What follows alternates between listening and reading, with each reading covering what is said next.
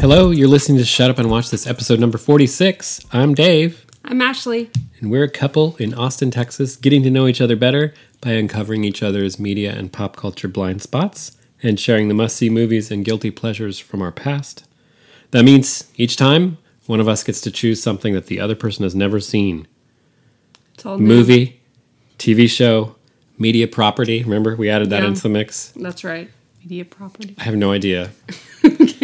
you know, globalization and uh, could be a video game. We've never done that. That's true. Um, I'm gonna make you play Bubble Bobble for aside. 18 hours straight. anyway, uh, it was my turn to pick this week. Yes. It was it was your turn last time, Yes. and we make it fair. We take That's turns. That's what turns are.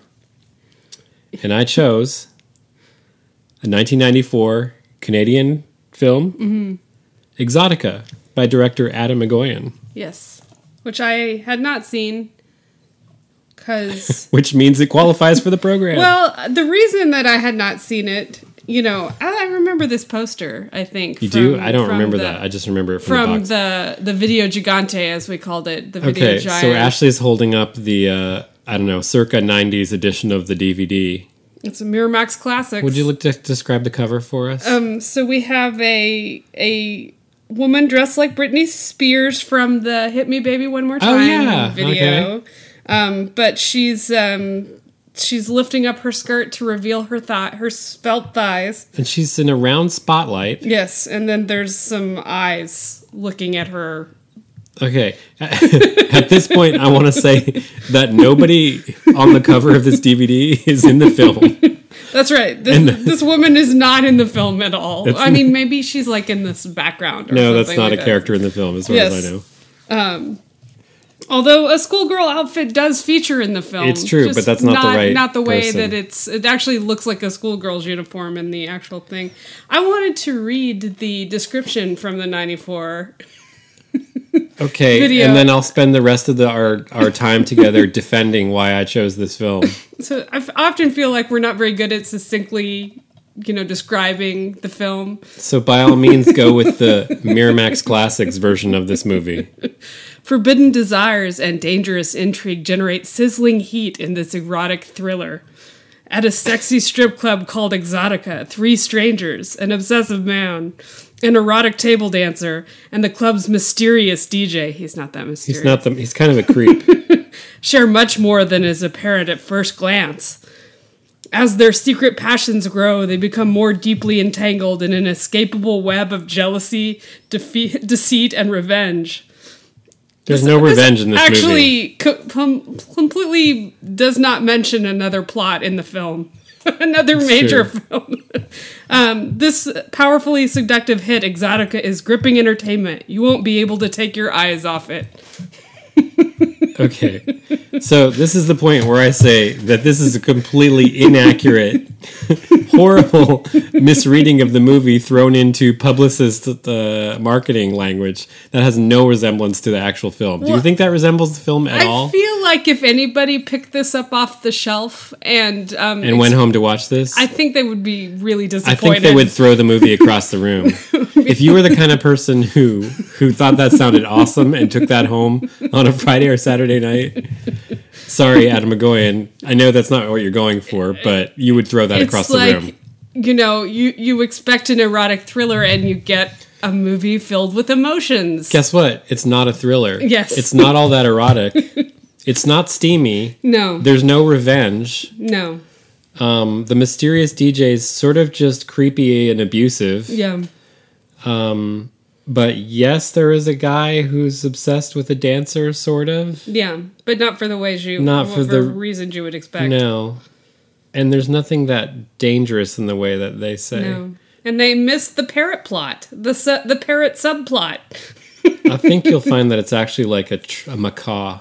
Oh, okay. Is that a kind of parrot? I think it's a kind Oh, of parrot. Yeah, I it's remember- like okay. it's like so. Where do we? Uh, how do we? How do we get into this? I mean, are we into this? I do I have to are. defend why I chose this? Or oh yeah, you have to defend. You have to tell us why you chose it. I'm not.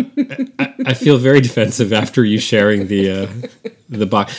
Um, interestingly, does the box on the other side? Does the we have two copies of this movie? Yeah. Does the new Blu-ray have that same description? No, it has a different one. Okay, well maybe we can just talk about that then.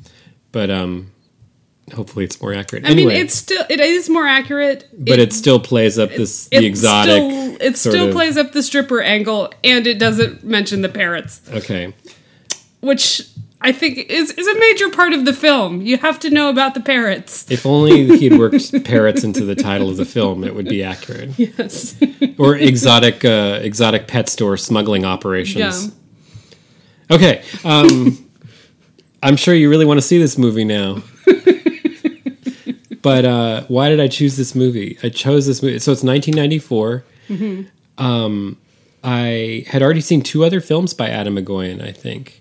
Um, and you said you've never really heard of him, weren't familiar with his work or anything, but late 80s, early 90s, well, early 90s when I was in film school. Yeah. Uh, I think uh, J.P. Gorin showed us one of his movies, one of his early '87 movies, Family Viewing, which was so weird. I just couldn't read the tone of it at all. Um, I remember now it had something to do with a, a guy trying to break his grandmother out of the rest home she's in or something and then his dad is creepy and like recording his like sex videos over the family home movie videotapes or something because he doesn't have it was very weird Okay. um, however, and then I saw Atom Egoyan, the director, in person at the London Film Festival the year um, I spent some time in in London, and that film was Calendar. So anyway, Atom Egoyan was um, a really interesting independent Canadian filmmaker of that time. He's still he's still working now, but uh, Yeah. I haven't really kept up with his career at all. He went on to do The Sweet Hereafter was probably one of his bigger ones back then, which was based on a Russell Banks novel. He did Felicia's Journey, also based on a novel, and a few other sort of lar- bigger budget, more prestigey kinds of things, sort of. Um, but I always just I always found this film very haunting and fascinating and interesting. Not just the way it looked, but the music of it. And then he makes these films about characters who are like intertwined in such strange ways. Yeah. So there's this kind of aspect of trying to figure out how characters are related to each other yeah. and the dynamics and the and the psychology of them and that's like really fascinating to me the way he does that they're very quiet it's a very quiet understated sort of movie Yeah. it it has like this one has the background of a strip club but that's not what it's about yeah. Well, it has a very sort of meandering way. I mean, I think that the director, I, from what I read about it, he wanted the he wanted to do a thriller set in the world of exotic dancing, but he wanted there to be this mystery of how these people are connected by a single event. It turns out we find out at the very end, but he wanted things to be revealed very slowly in the manner of like a striptease sort of thing, you know. So That's you find out a little yeah. bit and then a little bit more and then a little Well- bit more, you know. And there's flashbacks and two different major storylines going on or three really, you know. even having seen this movie maybe two or three times before, I mean, it's been a long time. Yeah. I didn't remember how all these people were connected, and I and you feel at diff- in the early on that you're kind of watching parallel stories, and you're not sure. And then the, mm-hmm. it's so it gets so intertwined the way Yeah. these people are all connected by that incident in the past. So I mean, like it's it's interesting how it starts. So it does start with our parrot storyline with a mm-hmm. With a um, Thomas, Thomas who played by Don McKellar. uh, coming in to the airport in Toronto, I think, and um, going through customs, and then to his apartment, where we discover that he's smuggling, you know, eggs, eggs. exotic eggs, Exotic They're, eggs in- like strapped around, you know, taped to his uh, belt, you know, under his shirt and everything. you know, and during this process and getting him from the airport to home, he shares a cab with this guy who gives him ballet tickets, and and and that starts a whole his side His of the story. Um, and then we meet our next character as the parrot guy goes to work at his pet shop, and um, and it turns out they're being audited because they have an excess amount of money going through this failing, obviously failing pet I always, shop. I always read this next Yeah. character, Francis, as like the main character. Yeah. To me, he feels like the protagonist. Interesting, if you but it takes one. like ten minutes to even get him on screen. I yeah. guess. I mean, it know? is sort of an ensemble piece, but his story has the most gravity to it, and it's also the story that sort of links everybody, everybody together. together, yeah. But um, Francis is played by Bruce Greenwood. Mm-hmm. Yeah. Tell us more about him. Uh, he's he's a guy. He's an auditor for the Canadian IRS, whatever that Whatever they're called, You know, I don't know what the Canadian IRS is, tax service or something. I don't know. but but after he finishes auditing people, he um, picks up his niece and takes her to his house. we don't know she's his niece. Well, we find out eventually that Yeah. she's his niece. He picks up a girl, takes her to his house, where she stays there, and then he goes out to a strip club, which is But you know what? If I'm thinking back on it now, I think we see him go to the strip club the strip first club because first? it's very weird when he's in the car with a 13, 12 year Yeah, old girl after that. I think she's like 14 or something Yeah, like know. that. Yeah. Um, but the way it's written, it's it's a little bit ambiguous, like what their relationship is, why she's in his car. He gives her money. We don't know what's going on. And he know? drops her off and she's like, see you next week. Yeah. Yeah. after he's been to the strip club to see his uh, favorite exotic dancer. who who you know dresses in sort of schoolgirl look uniform. thing and dances to uh, "Everybody Knows" by Leonard Cohen. But it's not a very sexy dance. I'll have to say that No. it's kind of a weird modern dance sort Yeah. of thing. So tell us about the club.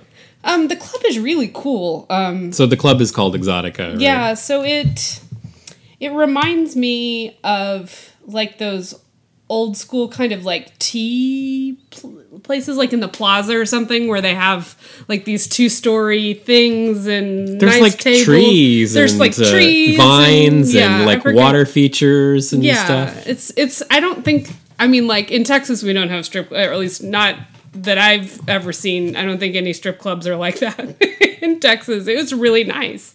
Um, um, looked like a classy place. It actually looks some more time. like a 90s theme restaurant Yeah, of a certain exactly. kind, like a cocktail bar. yeah. Razoo, not Razoo. So, and all the clientele are like in, you know, they're like businessmen they're in wearing suits, suits. and yeah. Um, I don't know if the, there might be a dress code. You know, I think but the it doesn't seem like a sleazy club. no, no, It's not like what you would, what you normally see. Yeah. with the poles and the So I mean, there's there's women and they're naked and they're dancing, yeah. but I don't know. It's I mean, like, and it's it's interesting to me because like my experience when you have a shot like that, there's all these sort of like low angles and these you know focusing on curves and such like that. But the camera doesn't do that. no, it it moves consistently throughout the space, and there are you know it does pick up you know people in the background, but it doesn't focus on them. It's it immediately focuses in on It's more like it's. uh Oh, go ahead. uh, on on the characters that it, you know the camera wants us to pay attention to to Francis to Christina who's the dancer that he's there to see to the DJ who is really creepy and Elias Koteas Yeah. plays Eric. and the, he has that run-on commentary on the microphone. The way he's so he's, creepy yeah the way he sets up the schoolgirl striptease dance Yeah. is really creepy. yeah um you know and we find out over time that he has a history with Christina they used to date um and then of the the woman who owns the strip club Zoe um who is pregnant with Eric's child Yes, but it's like a convenience thing. Like she wanted a baby and he was around. Like they're not they have a contract. Yeah, Yeah. they had a contract. Which I I believe they only she's only pregnant because she was actually pregnant in real life. Um, she's the wife of the director. And Yeah, so they, uh, they Zoe, the, the club owner, in. is played by Yeah. Arsinée Khanjian, who's in most of his early films. Yeah. Uh, so and um, yeah, she was pregnant with their first child during the movie. which meant a rewrite, a quick rewrite to to figure out how to add that element to that character. So the idea of the creepy uh, announcer DJ being the the contracted, you know, donor and all that Yeah. actually adds another really weird and interesting layer of um, of jealousy and uh, Yeah. stuff. Well, I mean, so I mean, like, I don't think this description is accurate, but there is a lot of focus on the different modes of human sexuality. I guess. I mean, you know, that we have our Thomas character who discovers that the ballet is a really good place to pick up men. So he starts going to the ballet and picking up men and he accidentally brings home um, one of the customs agents. Yeah, and that's how they bust him for, Yeah. for- well i think they already knew about it but that's how they end up busting him for Well, what's fascinating is we see the evolution of like how Yeah. he stumbles on this. Yeah. he just acts the the guy the guy he shares the cab with just happens to give him tickets to the ballet, and he has an extra ticket, and he ends up selling it to a handsome man at and sitting next to him, and he realizes, oh. This is an interest. There's a, this is an interesting way to get to share the evening with an attractive man. And it's almost like he's down with that just being what it's about. Like i have companionship. I get to meet somebody. I get to sit next closely next to Yeah. them and enjoy the ballet. And and then after that first time it becomes a thing where several times he now like looks for pairs of tickets and and does the same thing. And it becomes his way to like meet and hook up with Yeah. people but but in it's it's like offered as like a parallel to the strip tease kind of interaction so yeah that one like that there's a transaction involved That's right. There's a there's whereas Francis's our auditor, he has an interesting relationship with Christina in that he like sees her every night. I think you know. And so again christina is the schoolgirl the the strip stripper. the stripper Yeah. dressed as a schoolgirl yeah and she comes over to his table and does a dance, but it's not like a a normal kind of striptease dance. It's more like he's not allowed to touch her, but she I don't know. It's it seems it's different than it's not It's really not a lap sexual. dance Yeah, it's not a lap dance it's more of I don't I don't know. well here's the thing if you if you look at a lot of their interactions even though she like unbuttons her blouse Mm. and kind of sways and dances a lot of what they have is the intimacy of a conversation Yeah. like she comes to his table and sits with him and brings a drink every time or he buys her a drink i'm not sure she has it and they and they talk and you see them whispering and talking quietly which completely freaks out the dj, DJ who guy, used to date her Yeah. and he starts to harass and pick on them both Yeah. and to sometimes make comments on the on the microphone. Mm-hmm. Well, So- which it's weird. I mean, like I don't know. I don't know if we want to reveal everything, but I'm hesitant to. yeah, the fact that he knows what's going on and he still ended up acting in the way that he did seems a little weird to me. But you know, so the DJ knows what's up. He knows the full story of what's going on with Francis, and but if he knows that, then Yeah. why do they have that moment towards the end where they embrace with, with where he and Francis meet outside? well, I I don't think that Francis knew that Eric, but Eric was knew. there, but Eric did. Okay. He had to know. Okay, know? so let's say though we we can reveal that Francis has lost a child, Yes. right? So tell us about that. So and that actually brings us into the like the third, which is a smaller story, but the Francis driving the little girl home who is Sarah Polley to her father's house, um, who we eventually learn is Francis's brother. Although the way they talk, you're never sure until until you find out everything. No, no relations are really Uh, yeah. confirmed until Yeah. quite late in the movie. You get the this collage like way Yeah. we're describing the movie is how it's presented too. So I mean, like it, it, it ha- eventually comes out that he's been driving his niece over to. She used to babysit for his child daughter. that he's lost. Um, so he still does that. So he has it's part of this whole ritualized mourning, I guess, that he's doing, where he's He's still essentially still hiring a babysitter to come over to to his to house. his house, even though his child was murdered ab- Yeah. about a year before. I think. Yeah, maybe longer. I thought it was a car accident for some reason. Did I? Miss? No, they find the body in a field. Oh, that's right. I forgot about that. Yes, Presumably, there's no. the car accident was something else. yeah, I don't know what you're talking about. there's, it's just imp- there's no details given. Yeah. You just assume she was like, uh, like one of those missing children Yeah. who they found, you know, in a field, Yeah. like happens so often. So what he is getting from Christina is is comfort for that, you know, more so than than any sort of sexual thing.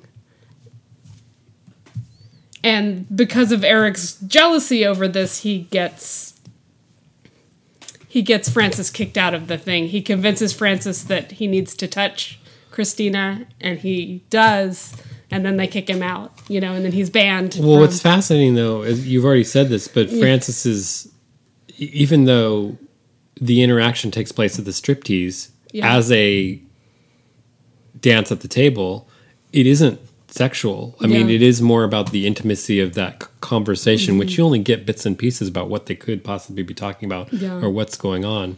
And did you notice that every time that she starts to make it more the dance more sensual or erotic or Yeah. leans into him, that's the moment where he stands up suddenly and walks away and goes to the to the bathroom. yeah. Yeah.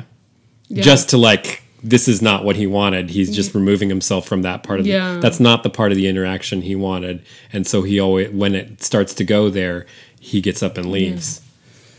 Well, and What he wants is that that exchange that The- conversation, that time with a daughter like figure, yeah, I think, to replace the daughter that well, that's part of it. yeah.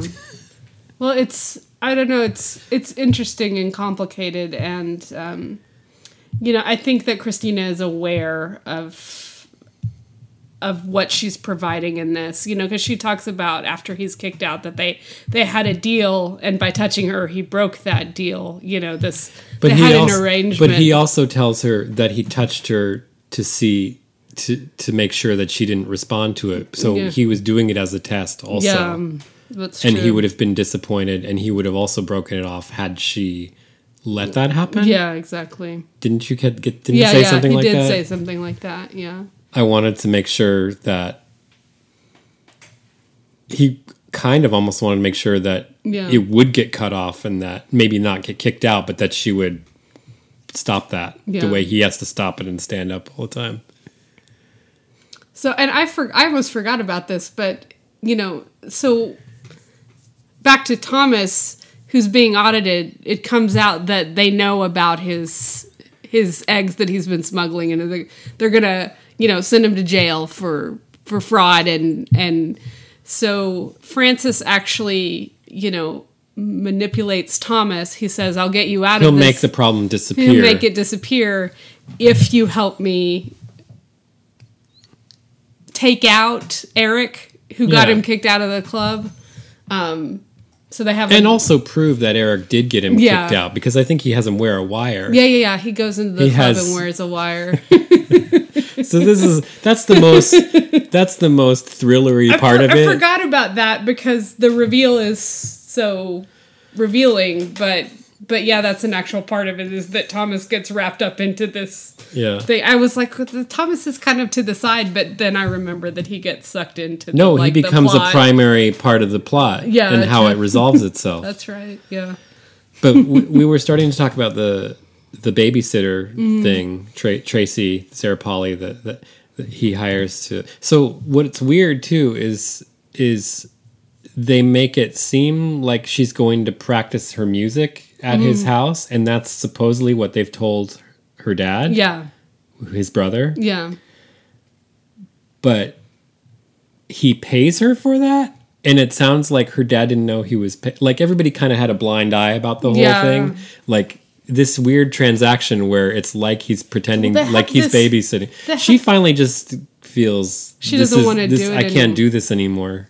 Well, they had that great conversation in the car where she says, Are you and my dad still friends? Mm-hmm. And she says, "I don't like the way my dad is when you're around. well, around." and yeah, yeah. I, I don't know. It's a great conversation, sort of talking around the issues that are going on there. But he says something to the effect of that her dad doesn't like who he is. Around, you know, well, he says it first. You know, your dad doesn't like who he is when I'm around, and she Yeah. was like, I don't like. I oh, don't like dad- how he is when you're around either. yeah, yeah. So, and there's this idea that there's some level of guilt there, and we don't know why. You know. But it's also interesting as a viewer, you feel uncomfortable about this this sort of mm, inappropriate and sort of strange psychological. I mean, even though there's nothing inappropriate sexually or anything going on, Yeah. it feels uncomfortable on a Yeah. psychological level that they have this transaction between the where they where she goes over to his house at night and pretends to babysit while he goes Yeah. to the strip club Yeah, it's it's a little bit weird. but brings her and she does practice her music over Yeah, there. she does, She yeah. plays the piano and she has she plays the flute. Mm-hmm. Yeah, I guess she mostly plays the flute. She has the piano. She sets up the piano too. I can't remember. Well, she's playing the theme of the the, the main title Oh, title that's theme, right, yeah. but the the flute version of it. So, So- have we made this sound really complicated and complex? And I'm sure. I hope so because that's that's what it is. I mean, that's the structure is very serpentine and Yeah. and it's interesting and not the kind of movie that you would expect based on the No, description all. on the movie. and I remember I did see this in the movie theater when it came out, came out the year after I came back from London. I lived in back in San Diego for a while. Um, I think it played at the Mall Theater. I mean, this was released by Mir- distributed by Miramax, and it had uh like a crappy TV ad with like "In Exotica, the club where anything can happen." You know, one of those kinds of things, and Not much and happens. shots of the Christina dancing in the schoolgirl outfit, and you know, Some awkward close-ups of eyes and awkward, you know, Awkward conversations between Eric and Zoe and uh, Christina. Yeah. But um I wanted to uh revisit this film and I I was hoping it was as intriguing and as good and interesting as I remembered. It it's something that has that it lives up to multiple viewings Yeah. for me. I've probably seen it 3 times now Yeah. and um, it has all of those layers and intricacies. But at the heart, it's it feels like it's mostly the story to me, mostly the story of Francis and Christina Yeah. with the other people that Well, it's in- it's interesting. within that circle. there's i mean i think that there's a certain there's i can't think of many off the top of my head but there's certain films that like focus on like how one tragic event can like you know cause these shockwaves or ripples I love the shockwaves. Yes. that's exactly what this these are. that affect i mean and like you know toronto is a big city but it's it's also a mm-hmm. small place and you know people's lives are intertwined and and and like one event can affect multiple people you know especially something as traumatic as the death of or the murder of a child you know that that it, it naturally affects everybody yeah, in a in a certain you know thing. I mean, I can think of you know crimes here in Austin that you know still like mm-hmm. over time you know still continue to have you know rumors and effects on people and you know all that kind of kind of stuff. So So the way that we're like peeling apart the la- like it's even it's really difficult to describe this movie. Yeah. And we're kind of unpeeling the onion, you know, Yeah. going off in this direction, going off in this direction. Like nothing is handed to you easily. No. And so for me, I always like I'm just have like this fixed concentration on it the whole time because I don't always feel like I know what's going on or how people are related to each other. And then there's really weird, disorienting things. Like, so we've mentioned that we do find out that Francis is in mourning for the loss of his daughter, but that's not given to us straight. No. What we get is those those beautiful like Pictures. uh, images of the of a field at sort of twilight hour Yeah. um, with a line of people coming over the horizon Yeah. towards walking through, and we don't know what they're doing or where they're going, but there's a line of, of people with backpacks and flashlights and stuff walking towards party, us, yeah. and and we we just it takes a while to figure out that that's what it is. You think they're on a hike or something? It's almost like the structure of music, where that image of the people walking through, and then fragments of conversation between characters that we later learn are Christina and Eric, Yeah. as part of the search party. yeah. Um, but that that that unfolds over time, and it's got its own like sort of different music to it, Yeah. and it's like it's so out of place with the rest of the movie, which by and large like takes place at night and everything, and then you have this like stark kind of twilight daytime overcast sort of thing.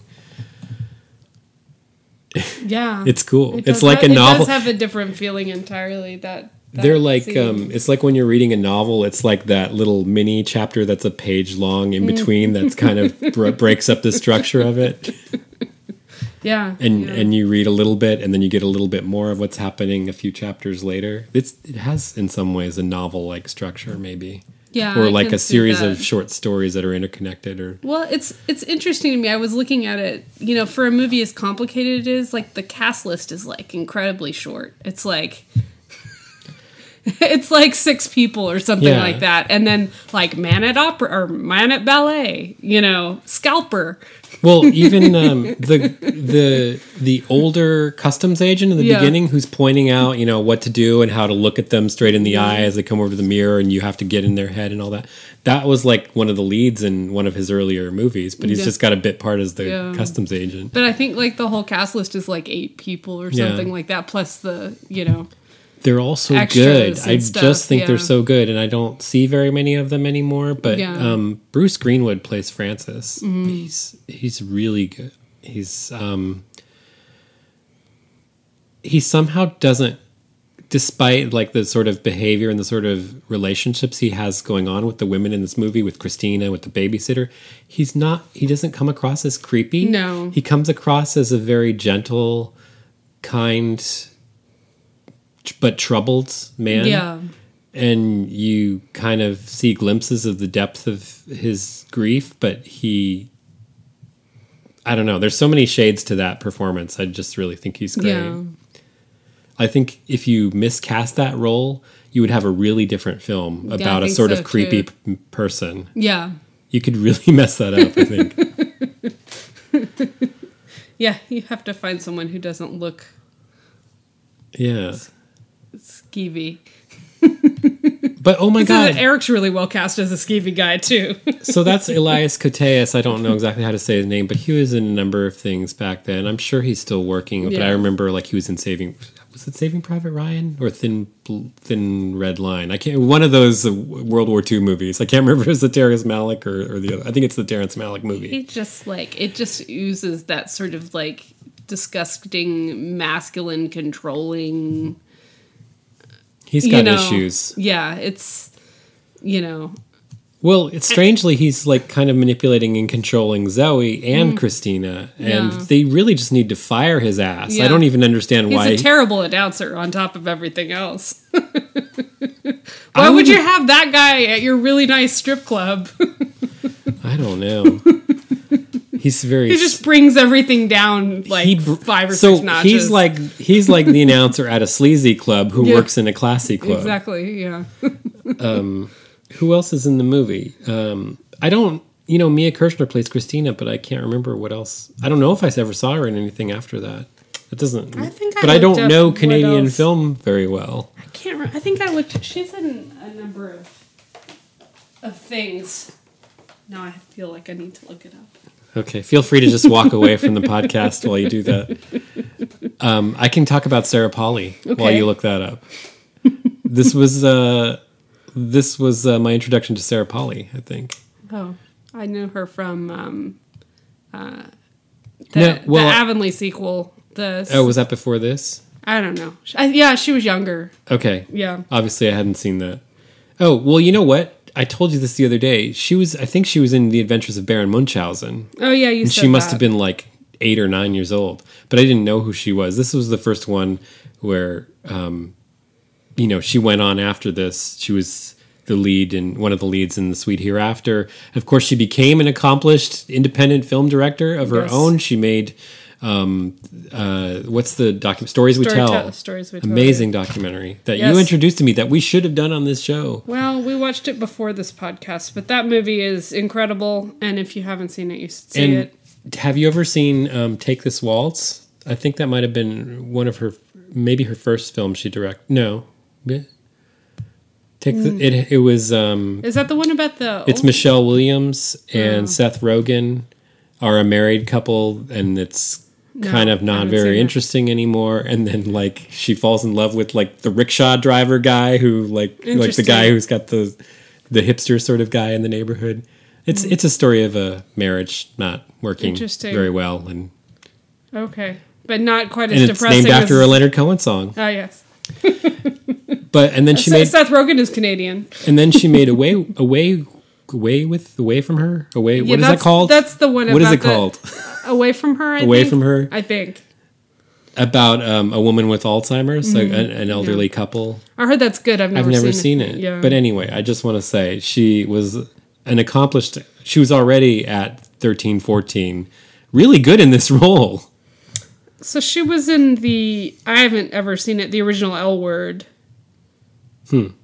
Um, she was Mandy on Twenty Four. I didn't watch Twenty Four. All the things that I've not seen Mia Kirshner in. she played Kitty in the 1997 Anna Karenina. 19 what one? 1997. I don't even know what that version is because that's not the one with um, Keira Knightley or whatever her name is. Okay, come back to me. Come back to Yeah. Keira Knightley was in. Uh, Yeah. okay, I didn't know that. So another reason uh, this movie is important to me is because it has the song uh, "Everybody Knows" Everybody knows. by Leonard Cohen. So that's first time I heard that is the um, Christian Slater Pump up the volume. Pump up the volume is where I heard that the first time. Well, I guess I did too. If that came out earlier, when did that I come don't out? I don't think it did. I think it Don't was look later. it up. Stop that. We have to have a conversation. it doesn't matter. I think it came out later though. I associate everybody knows with this movie. You associate it with that movie. Yeah, yeah. So it's a good song, whatever movie that it's in, or Well, if it's just on the radio. It's. A good I didn't song. know who Leonard Cohen was in 1994 when I was 23, and so that song and the use of it in this movie, like, and the amazing lyrics and the sound of it and that voice, like we, my friend Chris and I had to go, like we went out and got the CD. I think Chris bought the CD. I'm your man. That, Yeah. that has that uh, recording. Now look, here I am with the the Leonard Cohen poster on the wall and like all the albums, and uh, got finally got to see him play. Um, you know, a few years ago, right? Uh, uh, two years before he died, I Yeah, think. the last tour that he went on. Yeah, I'm pretty sure he played "Everybody Knows." Yeah, seems like he might. He pretty much played every song. He played the It was hits. about a two-hour and forty-five minute Wow, concert. I that's a long think it was concert. amazing. Yeah. Boy, Canada has, um, you know, it's uh, little heralded, but man, they've uh, contributed pretty significantly to um, to our uh, our pop culture landscape here in the here in the lower forty eight or whatever. Yeah. but I love the score of this film too, of, Yeah. of Exotica, the, by Mychael Danna. Um, I was listening to some of the audio commentary of, of the disc the other day, and uh, about two weeks before the score, like before the recording was due, like to be to be mixed and everything, like he decided that he had to have this this traditional wedding instrument, um, the shehnai from India, Indian Interesting. And so he used the little bit of that, that what was left, like almost the most of the music budget he used to fly to India to Bombay to get a traditional Shehnai player and to record in the theme uh, melody there. And it's really amazing. It's that kind of but the, he he had this I he had this sense Sometimes that you just need to do that. sometimes you just need to get that to, to create the atmosphere that you want. I guess so.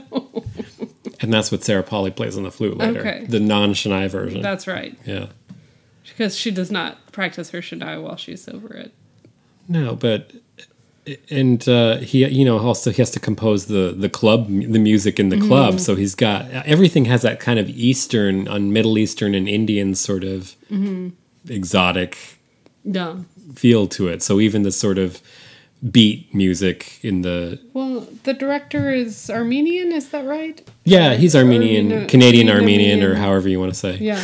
armenian canadian canadian armenian um, and a lot of his films earlier films well not a lot his the heritage Mm-hmm. finds its way in here and there calendar probably more so is actually Okay. i think they're in armenia in that film but So I would see more of of this this sort of thing.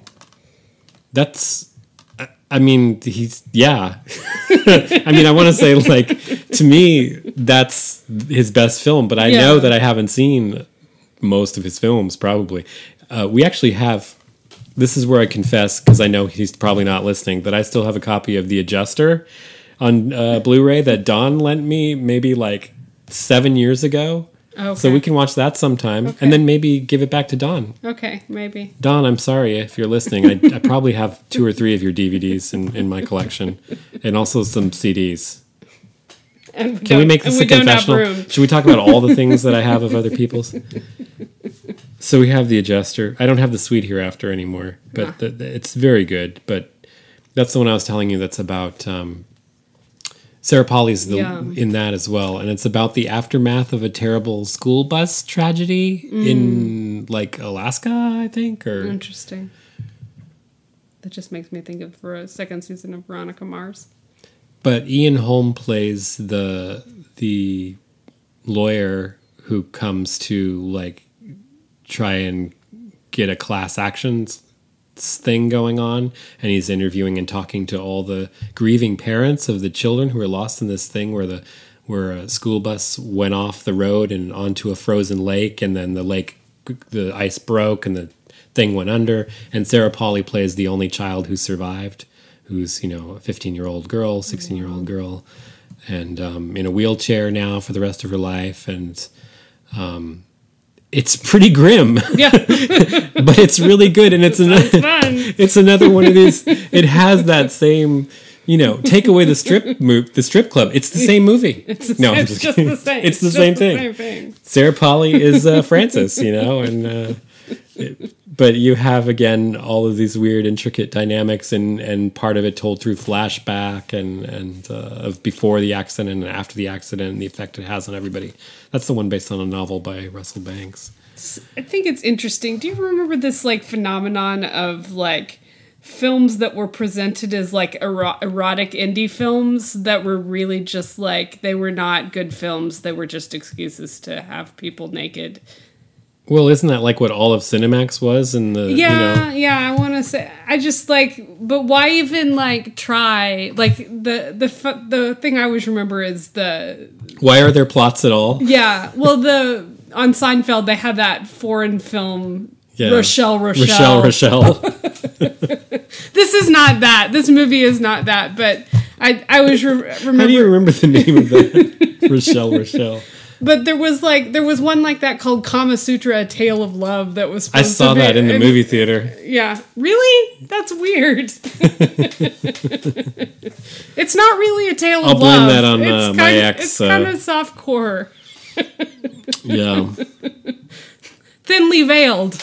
I, I mean, like I saw it on Showtime or Cinemax I or think one of that them. we you know. saw that in New York at some point. Interesting. Yeah. So they try to market it as an as an erotic indie film or something like that, but it's really just like I don't know. But this film is not that. So don't don't watch this film if that's something So that if we've into. done our job here at all, our our argument, Yes. which we have unpacked over the course of forty five minutes, is that this is not an erotic film. Yes. It doesn't really. Uh, it's not. Uh, it's not a thriller. No. No. There's not really that much danger or revenge going on in it. No, there's no revenge. What the most dangerous thing in here is the ways that people hurt each other emotionally Yeah. Even when they're i mean so that relationship bet- between christina and francis is f- like really bad for them both Yeah.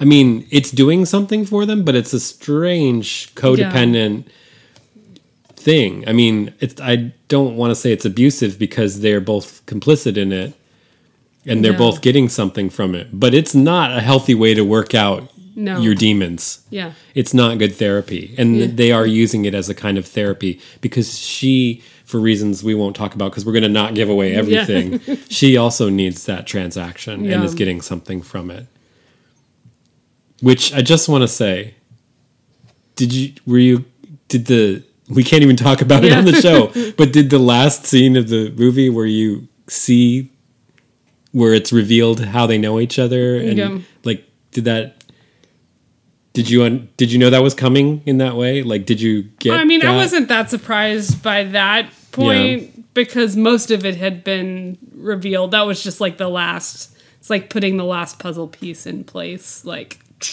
but that's where you learn what she's getting out of it yeah, yeah, right yeah, yeah i still that that's always i always for, Well, I, I I just- forgot about that Yeah. it's a it's a final scene it's like a coda after all this other stuff has been resolved and um, it's kind of mind-blowing in a way i mean i don't know why it just adds another like emotional yeah, heartbreaking sort of element and deepens the relationship that you've been watching the whole time and trying to puzzle out. yeah. You know, the one thing that it lacked that I wished that it had was a better explanation of what went on between Christina and Eric. I mean, like, you know, was it just that he was a creep and they broke up, or you know, he made it seem like he was like absolutely devastated, brokenhearted kind of thing, like she ruined his life kind of thing. But all we find out from them is that their relationship is bad now, and we get to see them before the relationship started. So I kind of wish that we had a little bit more of a filling in the blanks. I mean, I guess it's not that necessary. You know, I just I hear what you're saying, but Yeah. I also don't mind because I can kind of fill in that story in my No. head. Like I don't like we don't even know like who ended up at the club first. yeah, it's true. And I kind of feel like he followed her there, but I don't know. Yeah.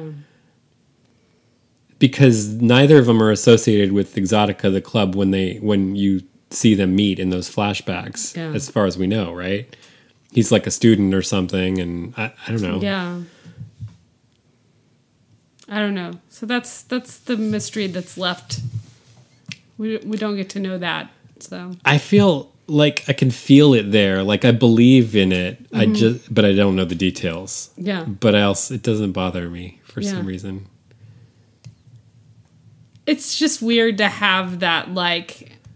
Like they so may have, essentially, I mean, it's it's a weird meet cute, but essentially a meet cute sort of thing.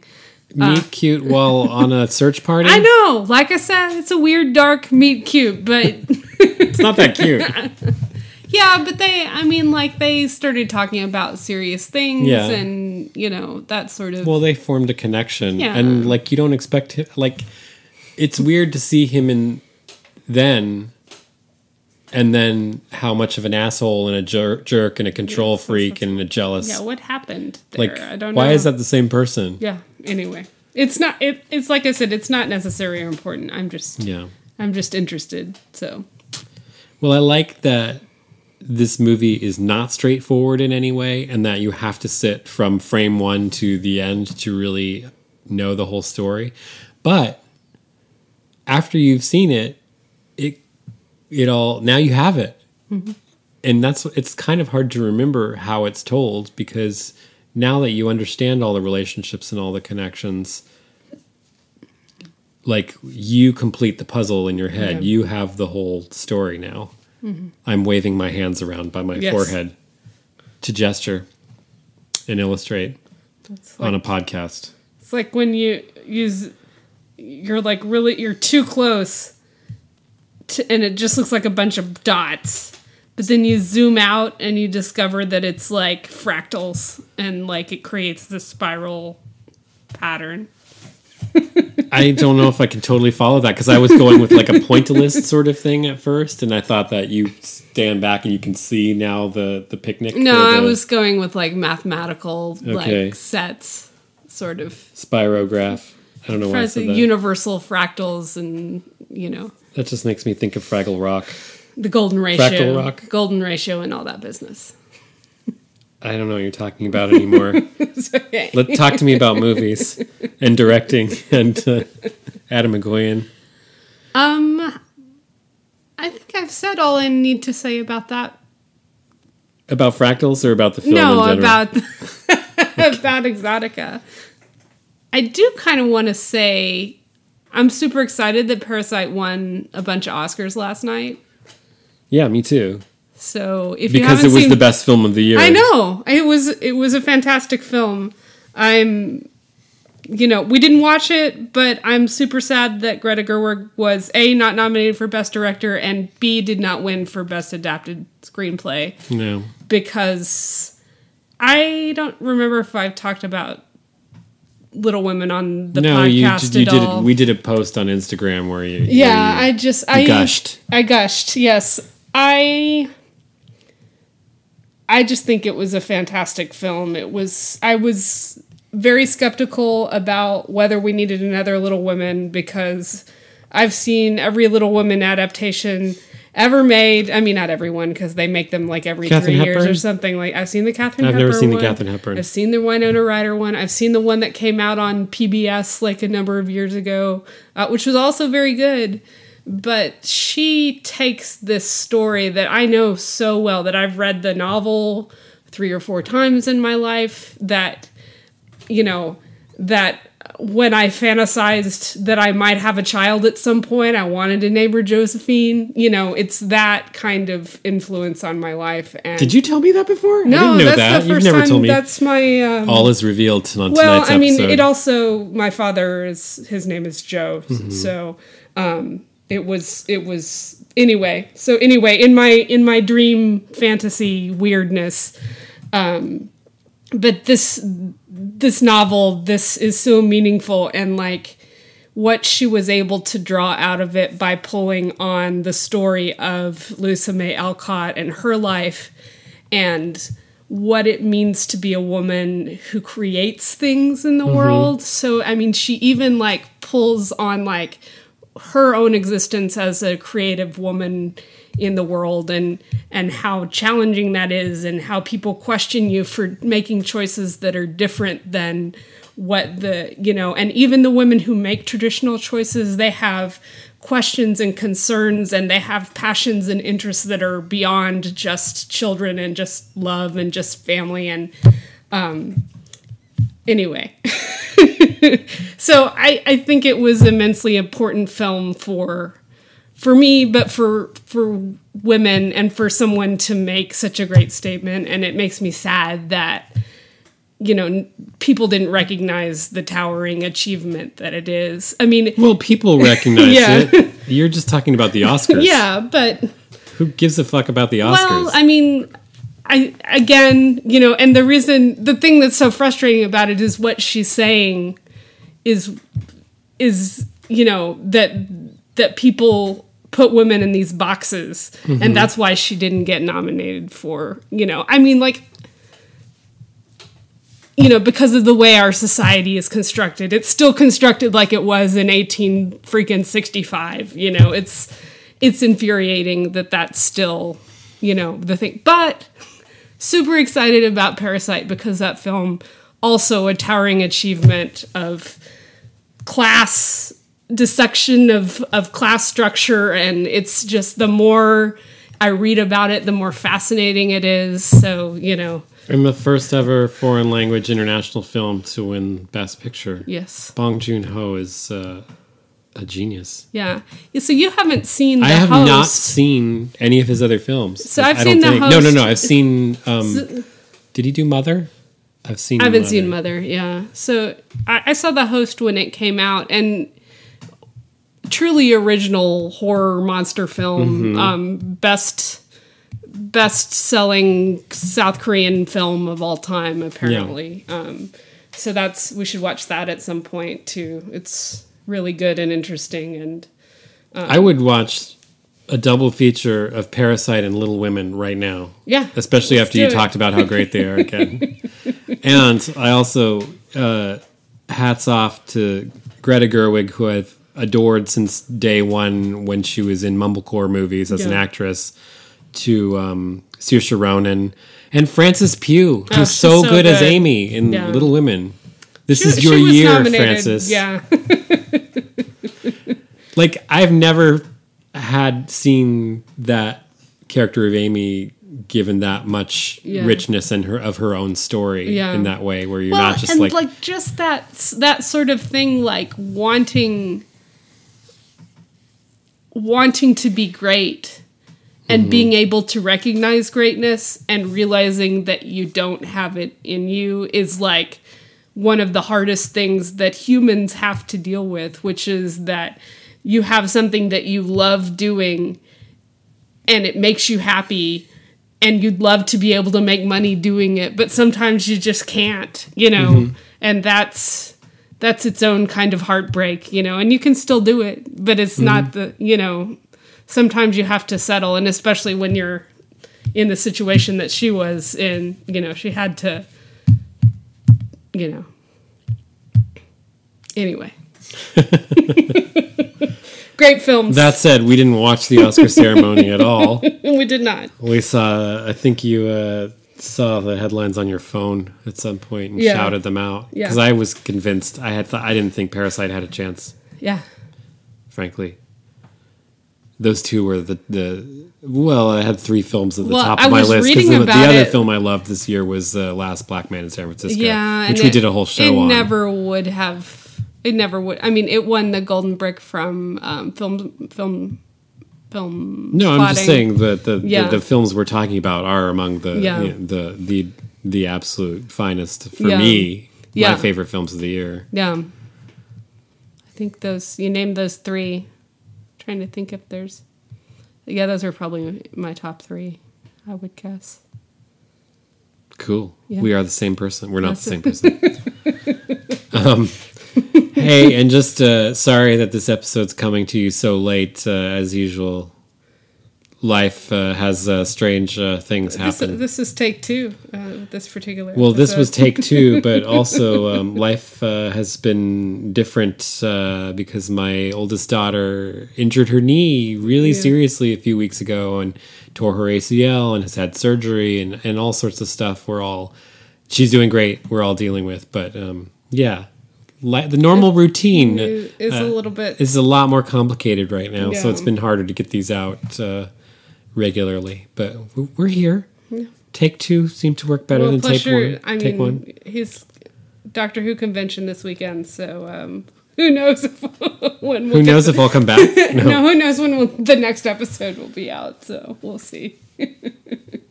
In what do are we supposed to do one next week to get back on schedule? I, I don't know. Don't Anyway, promise them that. I'm not It's- promising. It's not going to happen. Yeah.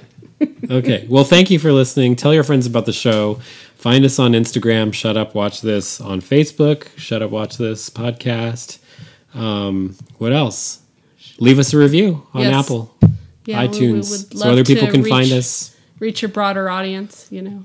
and write us a note. Send us an email. Yeah. tell us uh, how uh, Exotica actually is a sen- Yeah. sensuous, uh, an exotic thriller, or um, no, a seduct. What was it? It's uh, It's uh, in a world of temptation, obsession is the deadliest desire. yes. If you can tell me in a hundred words why that's an accurate uh, reflection of Exotica, then you won't win anything. But anyway, my gratitude. We'll see you next time. Uh, thanks for listening. Bye.